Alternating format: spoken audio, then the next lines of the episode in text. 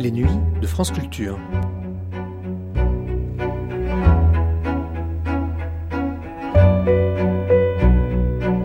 France Culture la nuit, une mémoire radiophonique.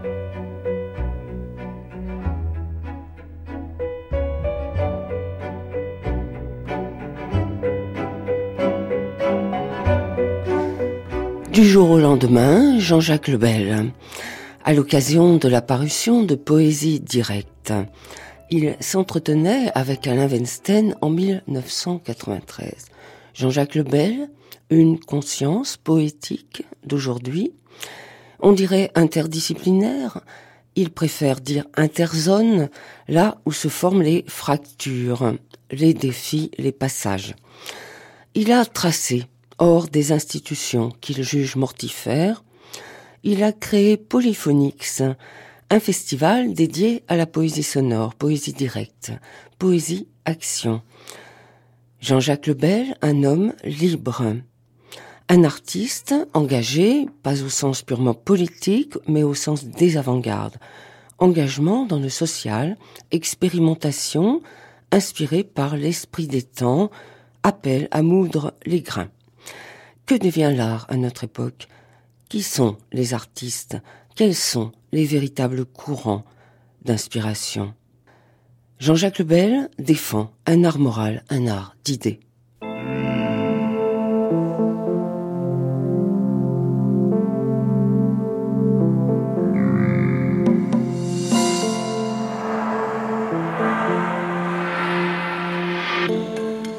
Du jour au lendemain, Alain Weinstein, bonsoir. Poésie directe veut dire sans intermédiaire, contact immédiat entre l'émetteur et le récepteur.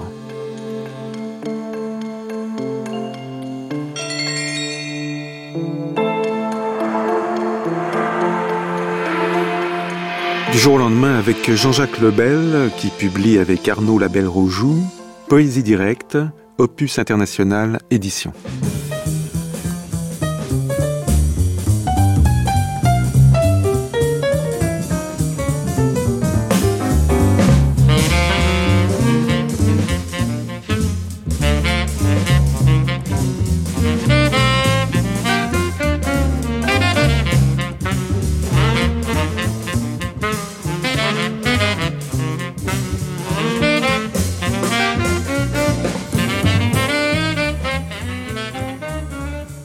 Jean-Jacques Lebel, on vous connaît évidemment comme euh, un spécialiste de la Beat Génération parce que vous avez publié euh, une anthologie il y a bien des années qui a marqué bien des écrivains. Mais euh, comme le rappelle Arnaud Labelle-Rojoux dans, dans, ce livre, Poésie directe, vous n'avez pas fait que ça. Vous avez fait de la peinture aussi, de la sculpture, des happenings, et vous avez écrit et publié vous-même des livres à ce jour, on en compte, je crois, au moins une bonne dizaine. Vous avez fait de la radio aussi, de la politique, et vous avez créé euh, des festivals internationaux, par exemple euh, Polyphonix. Mhm. Entre autres, j'évoquais avec votre ami tout à l'heure ce studio. Il me semble que c'est bien ici même que nous avons, il y a une vingtaine d'années, enregistré Howl d'Alan Ginsberg, dans ma traduction avec euh, un type extraordinaire qui était Roger Blin, qui lisait en français la traduction au-dessus de la voix de Ginsberg. Et euh, j'en suis ému de penser à ça. En effet, oui. Euh, du coup, vous n'écoutez pas mes questions. Si. Si. Qu'est-ce que qu'est-ce que c'était votre question? Est-ce que ça fait pas un peu désordre tout ça, euh, la peinture, la sculpture, les happenings, la radio, la politique Mais est-ce que vous voyez une différence entre la, poésie, la politique, la radio, euh, la peinture, enfin à part la technique, je veux dire, dans votre processus mental, parce que vous, vous faites pareil, vous, vous faites aussi tout ça, ou à un moment ou un autre de votre vie, et euh, non, je crois que oui, ça fait des ordres, mais heureusement que ça fait des ordres, parce que si ça faisait ordre, je me flinguerais. Je ne sais pas. Euh... Vous n'auriez pas aimé vous conformer à un créneau, qu'on puisse vous mettre une ah, étiquette une fois pour toutes Le mot créneau, j'ai beaucoup de respect pour vous en tant que poète, parce que c'est vrai que j'ai lu des poèmes de vous que j'ai avant de vous connaître, que j'ai acheté à la une. Et si euh, je n'avais pas ce respect, le mot créneau, j'aurais vomi là tout de suite, parce que rien, rien que le concept, le, le, je sais bien que vous le dites avec beaucoup d'ironie, que euh, euh alors je ne veux pas sembler manquer d'humour, mais euh, c'est la civilisation du créneau. Pour moi, c'est vraiment le seul créneau, c'est la tombe. Enfin, c'est là où ils essayent de nous de nous enfoncer avec la l'industrialisation de la culture. Et heureusement que des gens comme nous, on ne peut pas, c'est pas qu'on ne veut pas, on ne peut pas euh, s'insérer dans un créneau, ça rentre pas. Mais alors justement, euh, Jean-Jacques Lebel, votre ami euh, Arnaud Labelle-Rojoux, qui co-signe avec vous ce livre, qui a fait un long entretien avec vous, vous pose justement cette question. Tu n'as jamais pu te conformer à un créneau. Oui tu poses problème. Est-ce pour cela que les institutions t'ont tenu à l'écart? Moi, je crois que dans sa question, il y a déjà la réponse. Je crois que c'est oui. C'est évident, oui. C'est indiscutable. Je vois que euh, parce que une institution, c'est une mécanique, c'est un monstre froid, comme toutes les, mécaniques. Ça, oblige les, écrivains, les écrivains, les peintres, les peignants, les musiciens, les danseurs, les gens qui essaient de réfléchir, à s'adapter à cette mécanique et, et euh, ça devrait être le contraire, n'est-ce pas? Évidemment, c'est comme si les, éditeurs aujourd'hui, ceux qui considèrent qu'ils sont des grands éditeurs, euh, vous disent le livre qu'ils veulent que vous écriviez. Alors c'est ça un créneau, c'est quand on s'adapte à ça. Moi, j'ai jamais été capable de faire ça. Euh, j'ai même pas essayé, mais je suis sûr que je n'y arriverai pas. Euh, je peux être que dans ces zones flottantes et élastiques qu'on appelle des euh, Interzone. C'est une chanson de Lou Reed qui s'appelle comme ça. Interzone, c'est-à-dire une, zone qui fait partie de plusieurs autres zones et qui où, il y a, vous savez, ces zones euh, euh, telluriques, là où il y a justement des tremblements de terre parce que les plaques géologiques se chevauchent. C'est comme ça que je vois les frontières en évolution permanente. Et alors donc, je ne peux respirer que dans ces lieux-là. Et je, vous, avez, vous avez vu à Beaubourg, là, récemment, le monument à Félix Guattari? Il était très près de la porte. C'était pratiquement dehors. C'est là que ça me va. Euh, c'est là, vous savez, hmm. euh, tantôt dehors, tantôt dedans, et, ou les deux à la fois. Oui, parce qu'il vous arrive tout de même d'intervenir à l'intérieur de Beaubourg. Oui, mais légèrement, oui. Et toujours en nomade. Euh, le cul entre deux chaises, et pas seulement le cul, tout le reste. Euh, par exemple, sur Schwitters, ou à propos de Breton, oui. Oui.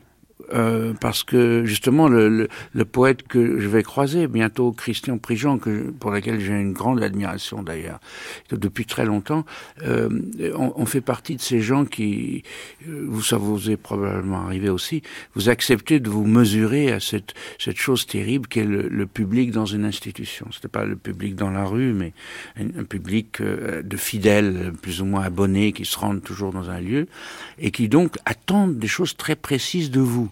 Et alors là, c'est une, c'est une gageure vraiment très, très, euh, très dangereuse pour nous. Mais c'est un danger, je crois, qui intensifie nos, nos, nos processus de, de, production. C'est plus, c'est pas mal. Euh, alors dans, dans l'exposition Schwitters, on m'a demandé, euh, avec Bernard Heitzig et Jérôme Ratzenberg et, Gerhard Rüm, de, de, de prendre en charge la, la la lecture, la présentation des textes de Schwitters. Et comme euh, ça, venait en écho de 35 ans de travail de notre part pour montrer qu'il n'y a pas de peinture sans poésie, il n'y a pas de sculpture sans poésie. La preuve, c'est que des gens comme Harpe euh, me disaient, euh, tu sais, moi je fais de la sculpture pour gagner ma vie, mais en fait je suis poète. Vous savez bien que tous ces grands individus, ces grands, penseurs de notre siècle étaient en même temps tout ça les dadaïstes, les futuristes, les surréalistes, tous les autres. Euh, donc nous on fait jamais que continuer ce, multiple-là, ce être multiple. Et mais malheureusement dans les institutions, euh, par exemple les musées, euh, il n'en a jamais été tenu compte parce que les gens qui sont chargés dans l'institution de faire d'être des spécialistes, moi je n'en suis pas, mais eux, en son, euh, ils étudient l'aspect des arts plastiques de Schwitters, mais ils n'ont jamais lu sa poésie, ils n'ont pas le temps, ça ne les intéresse pas. Donc ils ont besoin que nous, on réintroduise cette dynamite et cette dynamique-là. Et on l'a fait euh, très simplement en face des œuvres, euh, en lisant des textes qui avaient été écrits dans la même semaine que tel ou tel collage avait été fait, vous voyez. Et ça aide le public qui n'a pas eu le temps, comme nous, ou l'opportunité comme nous, de plonger dans les textes de Schwitters, un poète de génie avec la Oursonate, euh, Anna Bloom et tout ça, d'entendre qu'il avait, lui aussi, dans, sa, dans son corps, dans sa vie, plusieurs existences. C'est-à-dire qu'il assumait sa multiplicité. Non seulement euh, il lui arrivait, par exemple, le matin de faire un collage et l'après-midi, ou l'inverse, d'écrire un texte, mais en plus, euh, il, il, pour gagner sa vie, il faisait de la publicité. C'est-à-dire qu'il y avait déjà trois activités professionnelles. Euh, qui euh, euh, n'était pas en, situation spéculaire, c'est-à-dire sa poésie, c'était pas de la peinture en texte, c'était autre chose. Et en plus, j'oubliais, euh, il lui arrivait souvent, en même temps qu'il faisait ses collages qualifiés de suprématistes ou dadaïstes ou constructivistes, comme on veut, de faire de véritables portraits ou des paysages, parce que ça se vendait, tant que ces collages se vendaient pas. Donc vous voyez, il a une superposition ou une une existence simultanée de plusieurs individus, de plusieurs vies, de plusieurs langages, de plusieurs professions. Et alors, c'est ce que les psychiatres appellent un syndrome de la personnalité multiple. Et selon eux, ça se soigne. C'est-à-dire qu'on mm. n'a pas le droit d'être multiple, parce qu'on vit dans une situation, une civilisation monothéiste, où il y a le monoprix, la monosémie, le monolithisme des partis politiques et donc des cerveaux. Euh, et alors nous, on ne peut pas fonctionner là-dedans parce que on ne fonctionne que par 5 ou 10 de nos, de, de, nos, de nos autres que nous avons en nous.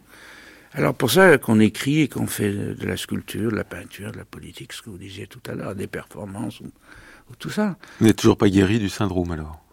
Oh, je crois que je suis inguérissable. Non. Pas, et puis c'est pas un choix, vous savez, c'est c'est l'imaginaire qui domine tout ça. Moi, je, je, fais ce que je peux pour pas crever euh, avec tout ça. Alors, mais je suis pas, j'ai pas choisi ça. C'est ça, ça sort comme ça. Je crois que je crèverais si vraiment j'étoufferais si je j'essayais de unifier tout ça. Je crois que l'unité du moi, euh, l'illusion sur laquelle notre civilisation judéo-chrétienne est construite est une très très grave et fondamentale erreur. Je ne sais pas si vous en êtes d'accord, mais je pense qu'il n'y a pas d'unité du moi, ni en moi, ni en vous, ni en personne. On nous fait croire ça, euh, et c'est une, une illusion qui peut nous tuer.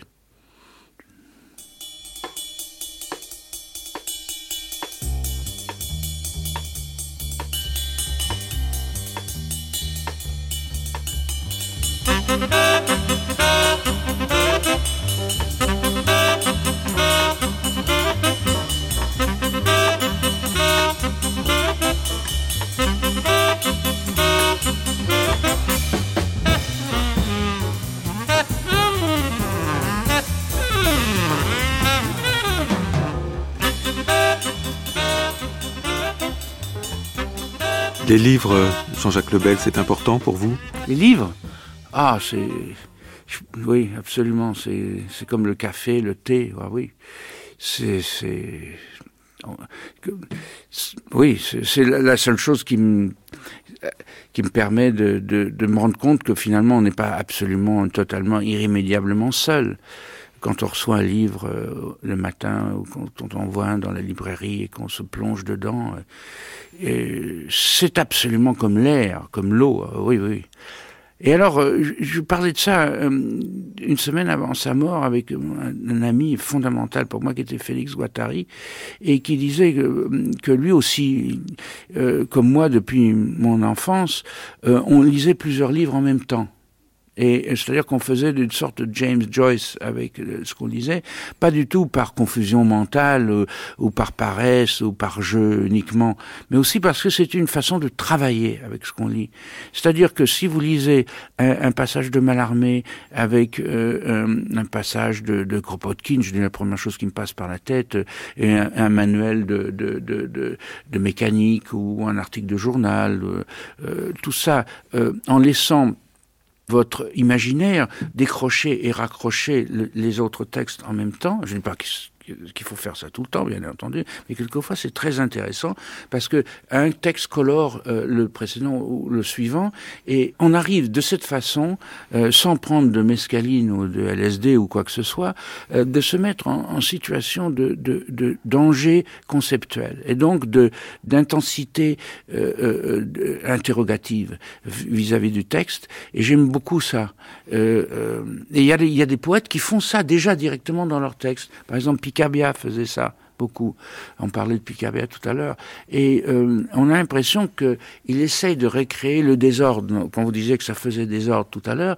Mais euh, en fait, c'est pas qu'il recrée ou qu'il reproduit un désordre, c'est qu'il laisse se dire et se faire euh, le flux de la pensée je crois, enfin, euh, mon, ma lecture de la chose.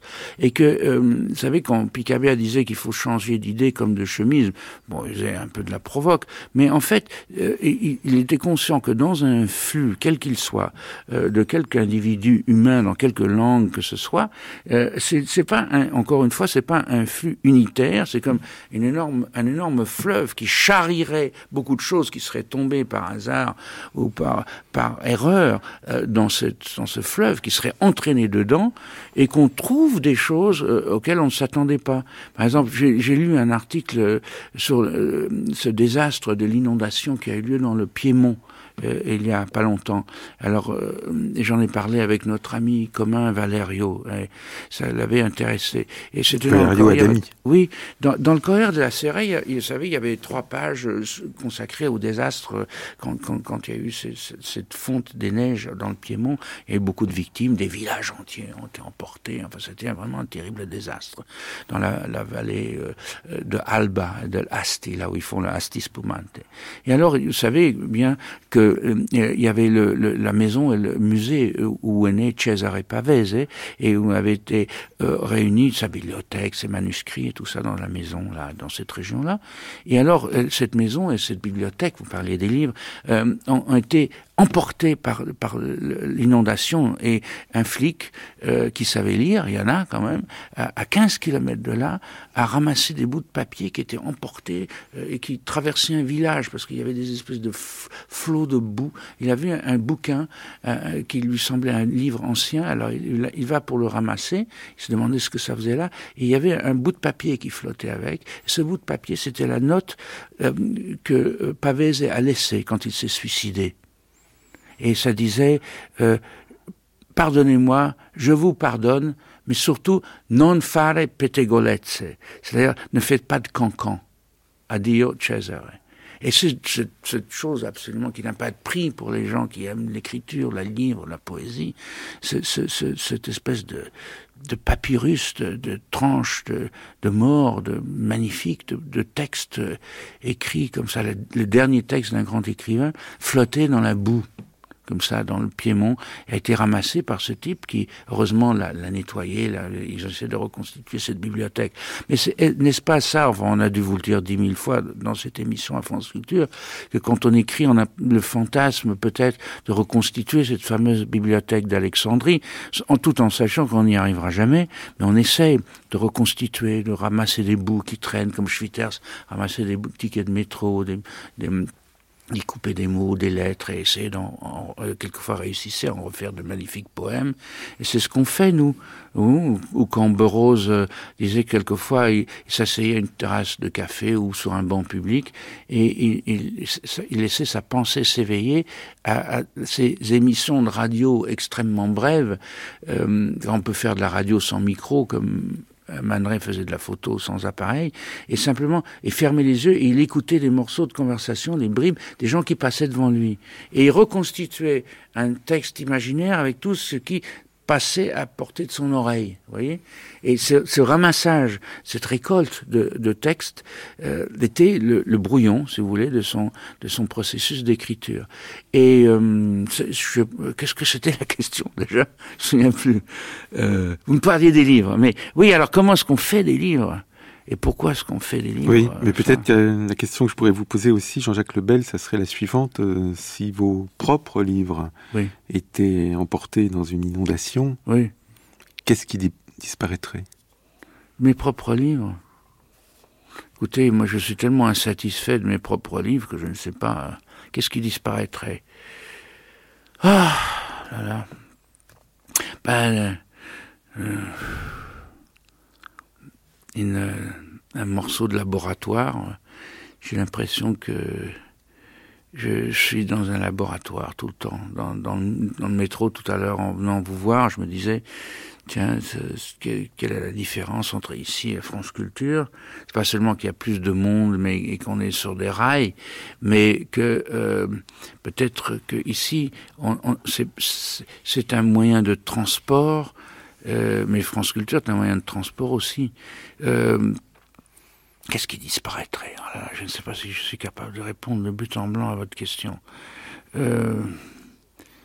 Ben D'abord, prenons les choses au ras des pâquerettes.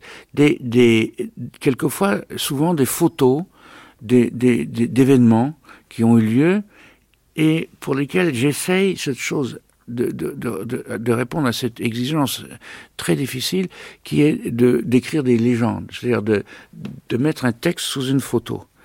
Euh, qui ne soit pas évidemment simplement euh, l'illustration textuelle de ce qu'on voit. C'est pas la peine d'expliquer ce qu'on voit, mais de rajouter de ce que tout le monde voit, de rajouter des informations ou des disconnexions euh, qui pourraient aider à amplifier la polysémie de l'image et que les, les personnes qui voient cette image puissent se rendre compte que derrière cette image, il y en a bien d'autres et qu'il faut euh, retransformer complètement son regard.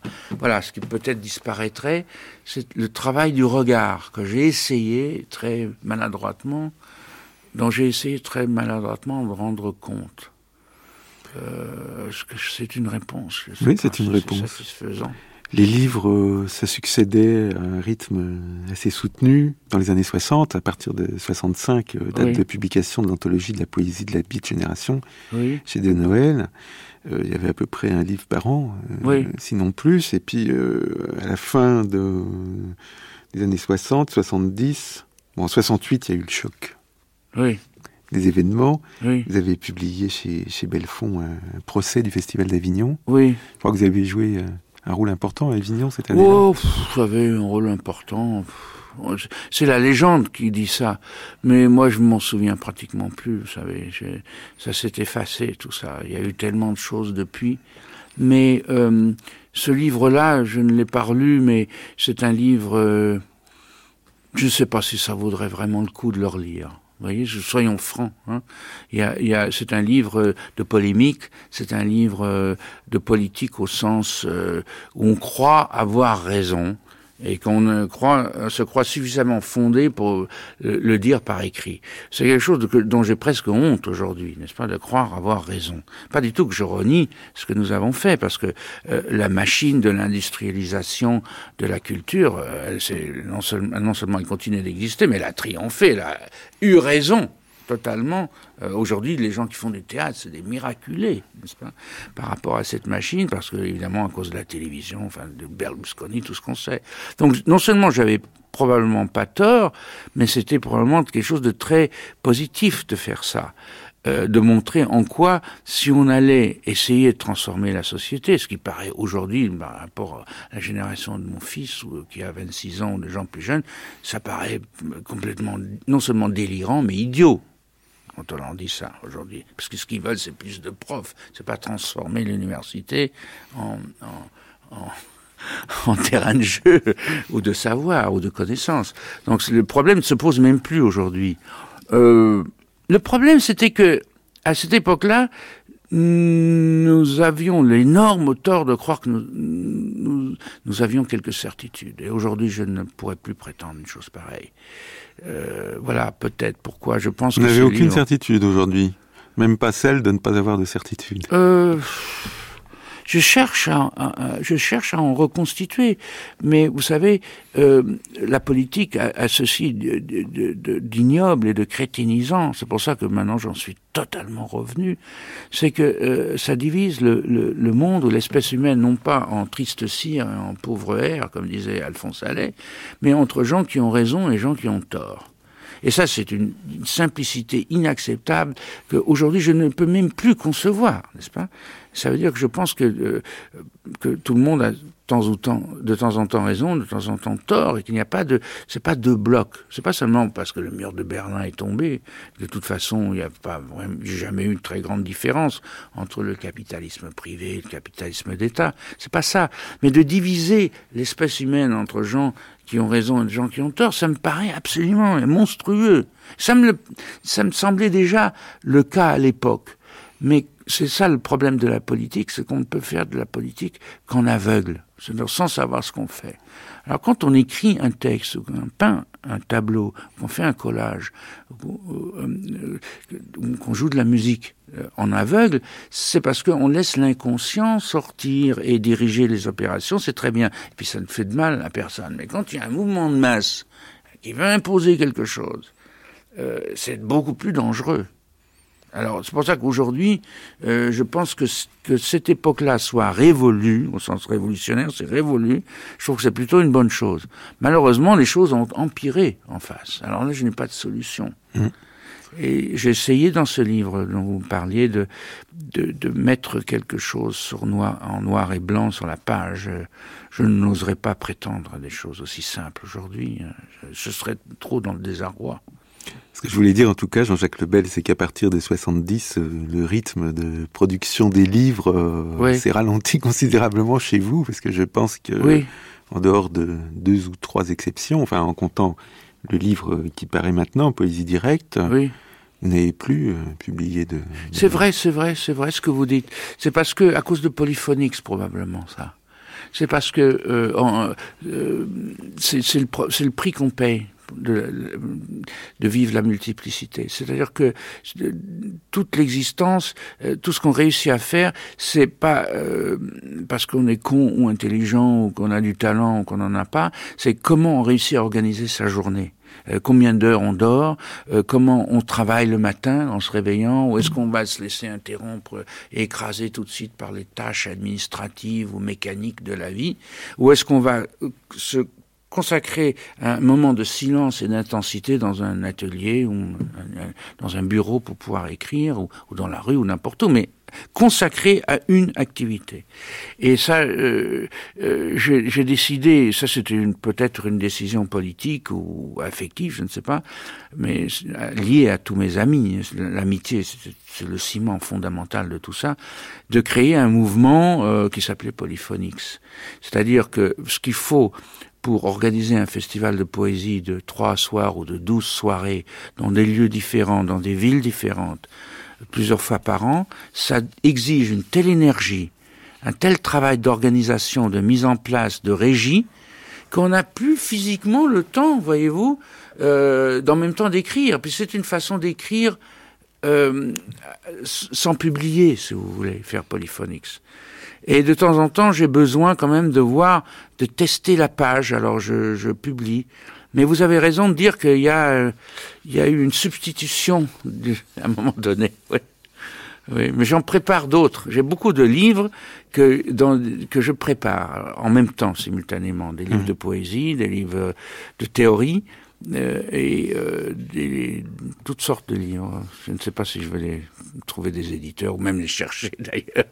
Nous allons voir ce que nous allons voir. Non, mais je veux dire, quelquefois, vous savez bien que c'est plus compliqué de trouver un éditeur que de que de d'écrire un livre. Et puis c'est tellement merdant d'aller frapper aux portes ou d'envoyer des choses par par la poste aux gens puis qui n'ont pas le temps de lire les manuscrits. Que finalement, on les laisse là et puis on attend euh, après la mort. Il y a quelqu'un qui dit mais c'est très bien ça. Pourquoi est-ce qu'il n'a pas publié Parce qu'il a oublié qu'il l'avait écrit, vous savez? C'est c'est comme ça.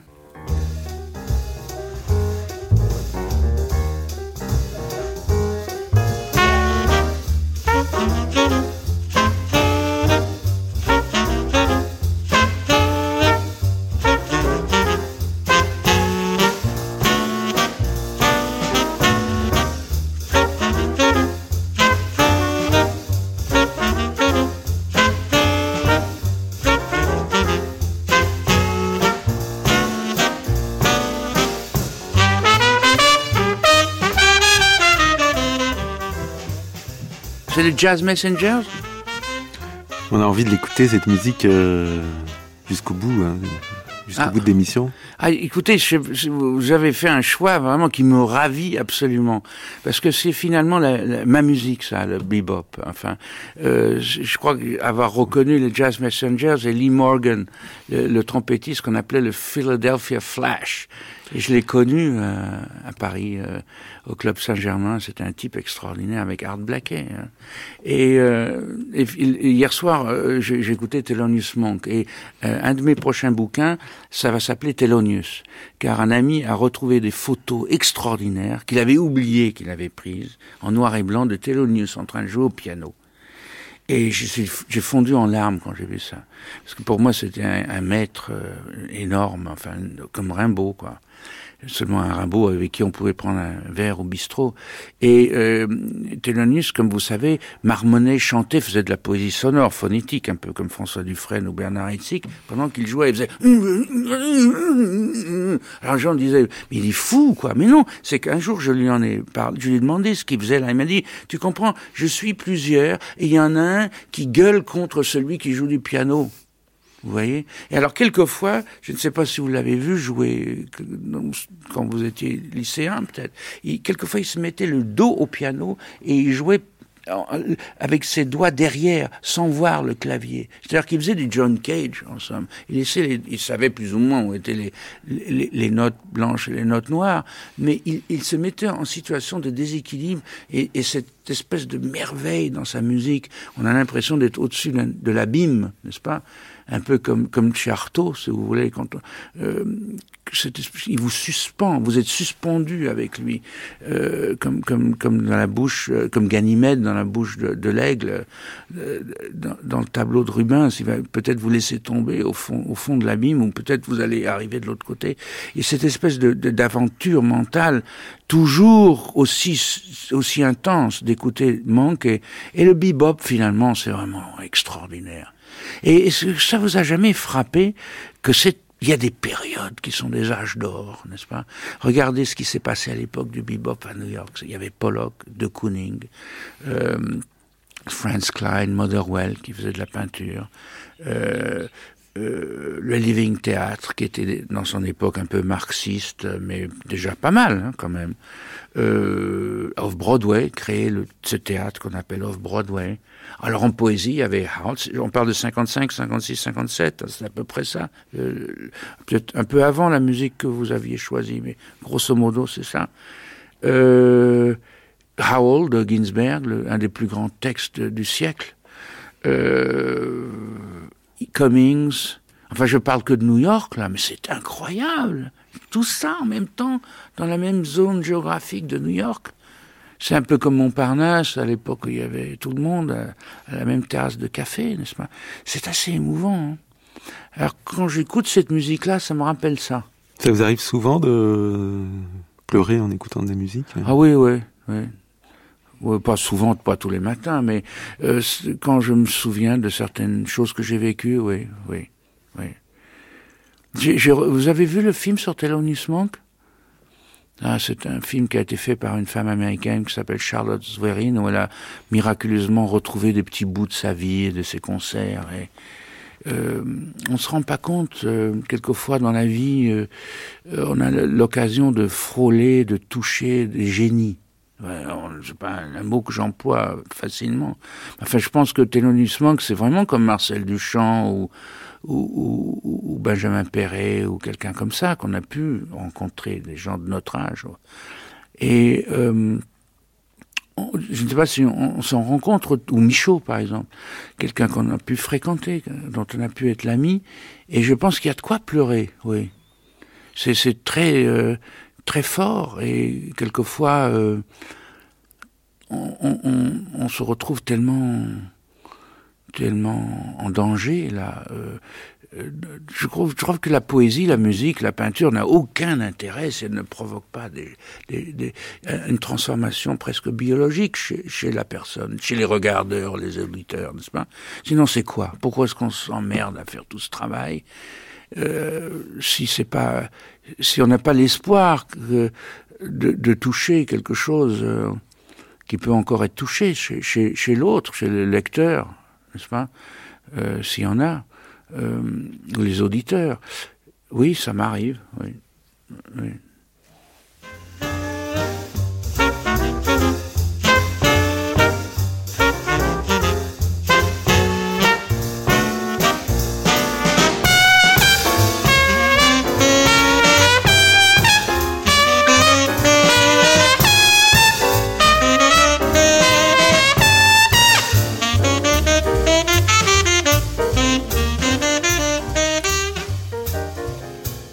Même ce livre euh, qui vient de paraître, Jean-Jacques Lebel, euh, Poésie directe, euh, que vous avez écrit avec Arnaud Lebel-Rojoux, et qui est publié par Opus International Édition.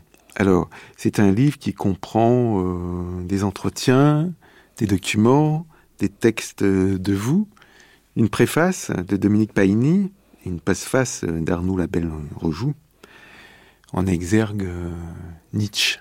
Oui. Ça n'étonnera personne. Non. Moi, j'aime bien Nietzsche.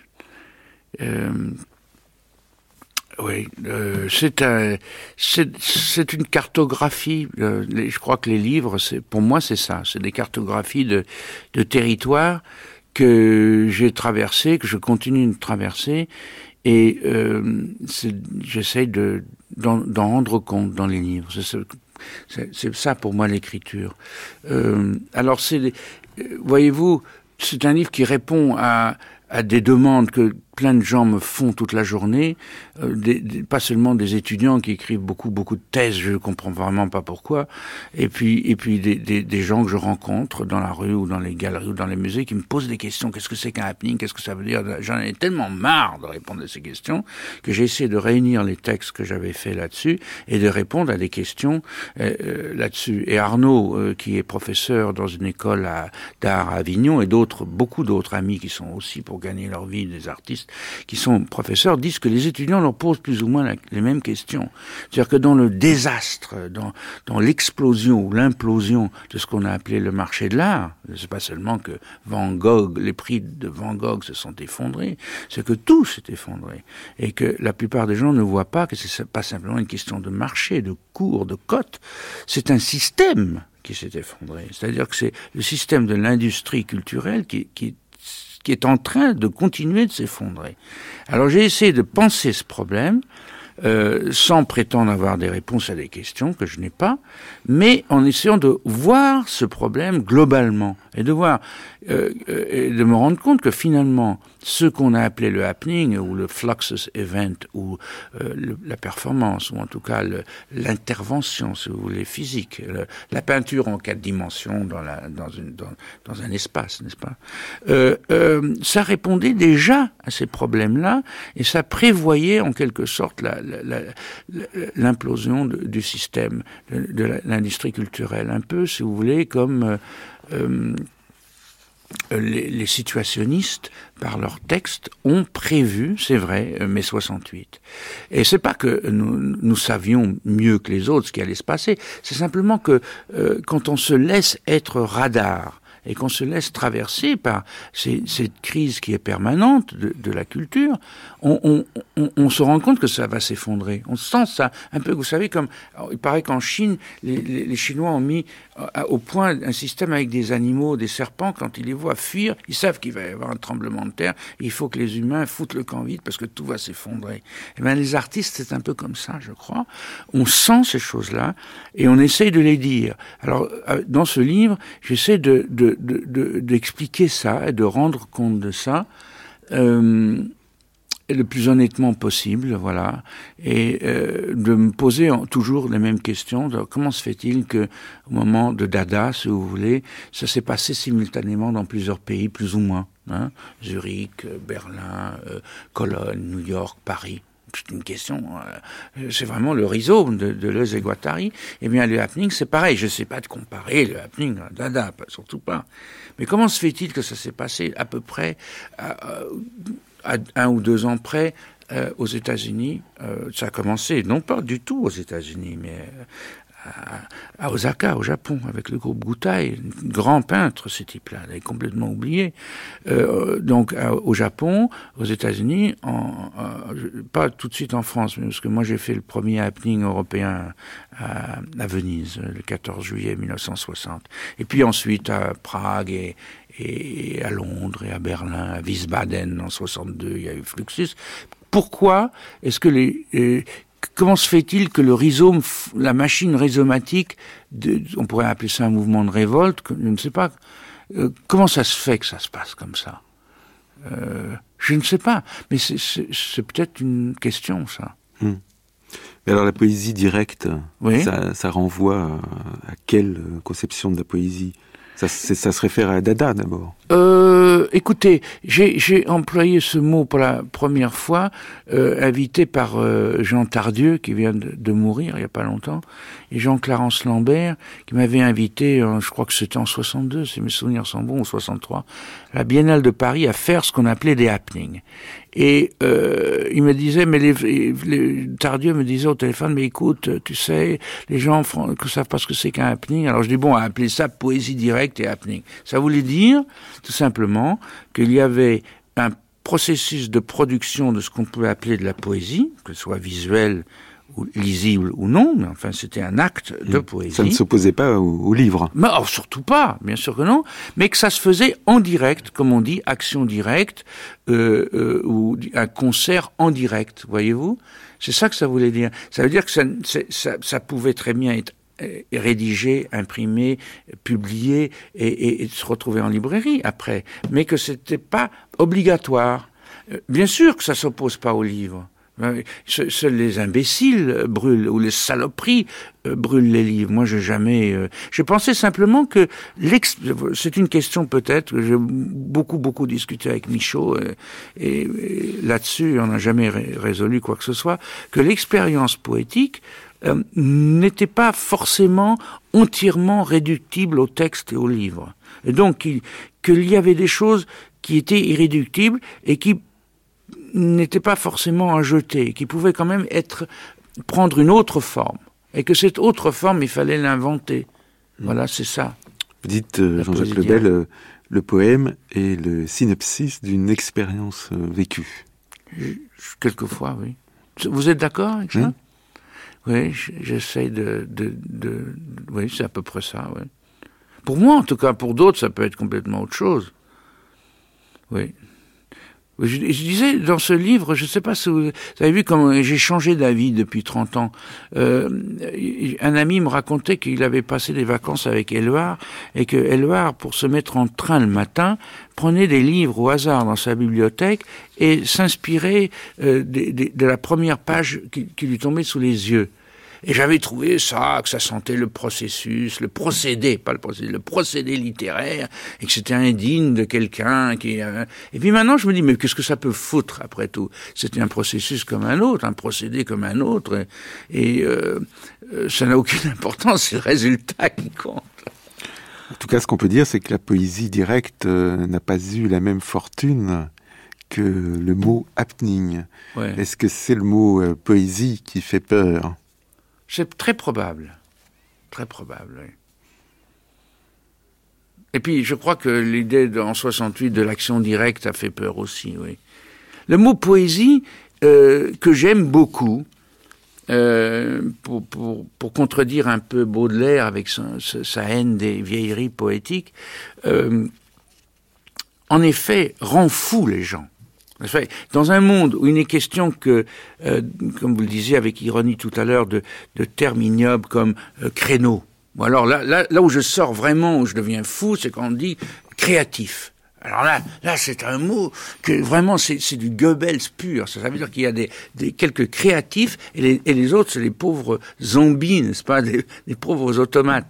Alors évidemment, dans ce monde-là où euh, seuls les créatifs ont le droit à un certain processus de production de ce qu'on pourrait appeler la poésie, le mot poésie est un mot obscène pour eux, n'est-ce pas? Ça voudrait dire que tout ce qui n'est pas poésie, c'est de la merde. d'une certaine façon, je suis assez d'accord avec ça, c'est que la poésie s'oppose avant tout aux langues de bois, et que tout ce qui n'est pas poésie serait une langue de bois.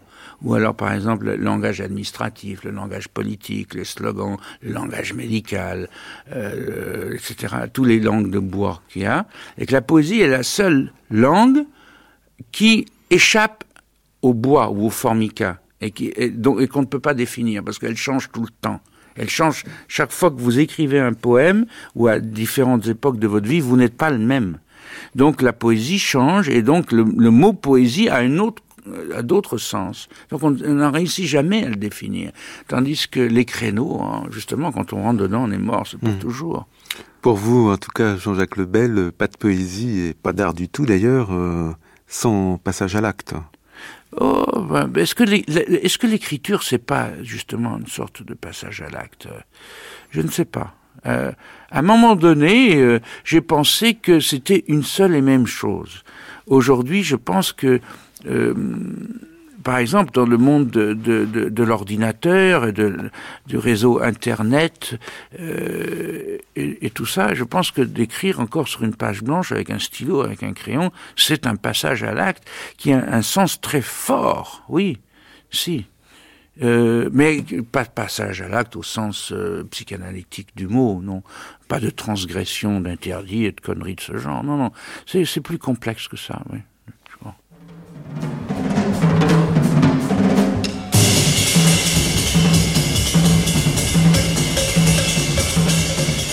Poésie directe de Jean-Jacques Lebel avec Arnaud Labelle-Rojoux, édition Opus International. Du jour au lendemain, Édouard Campras, Bruno Sourcy, Didier Pinault, Alain Weinstein.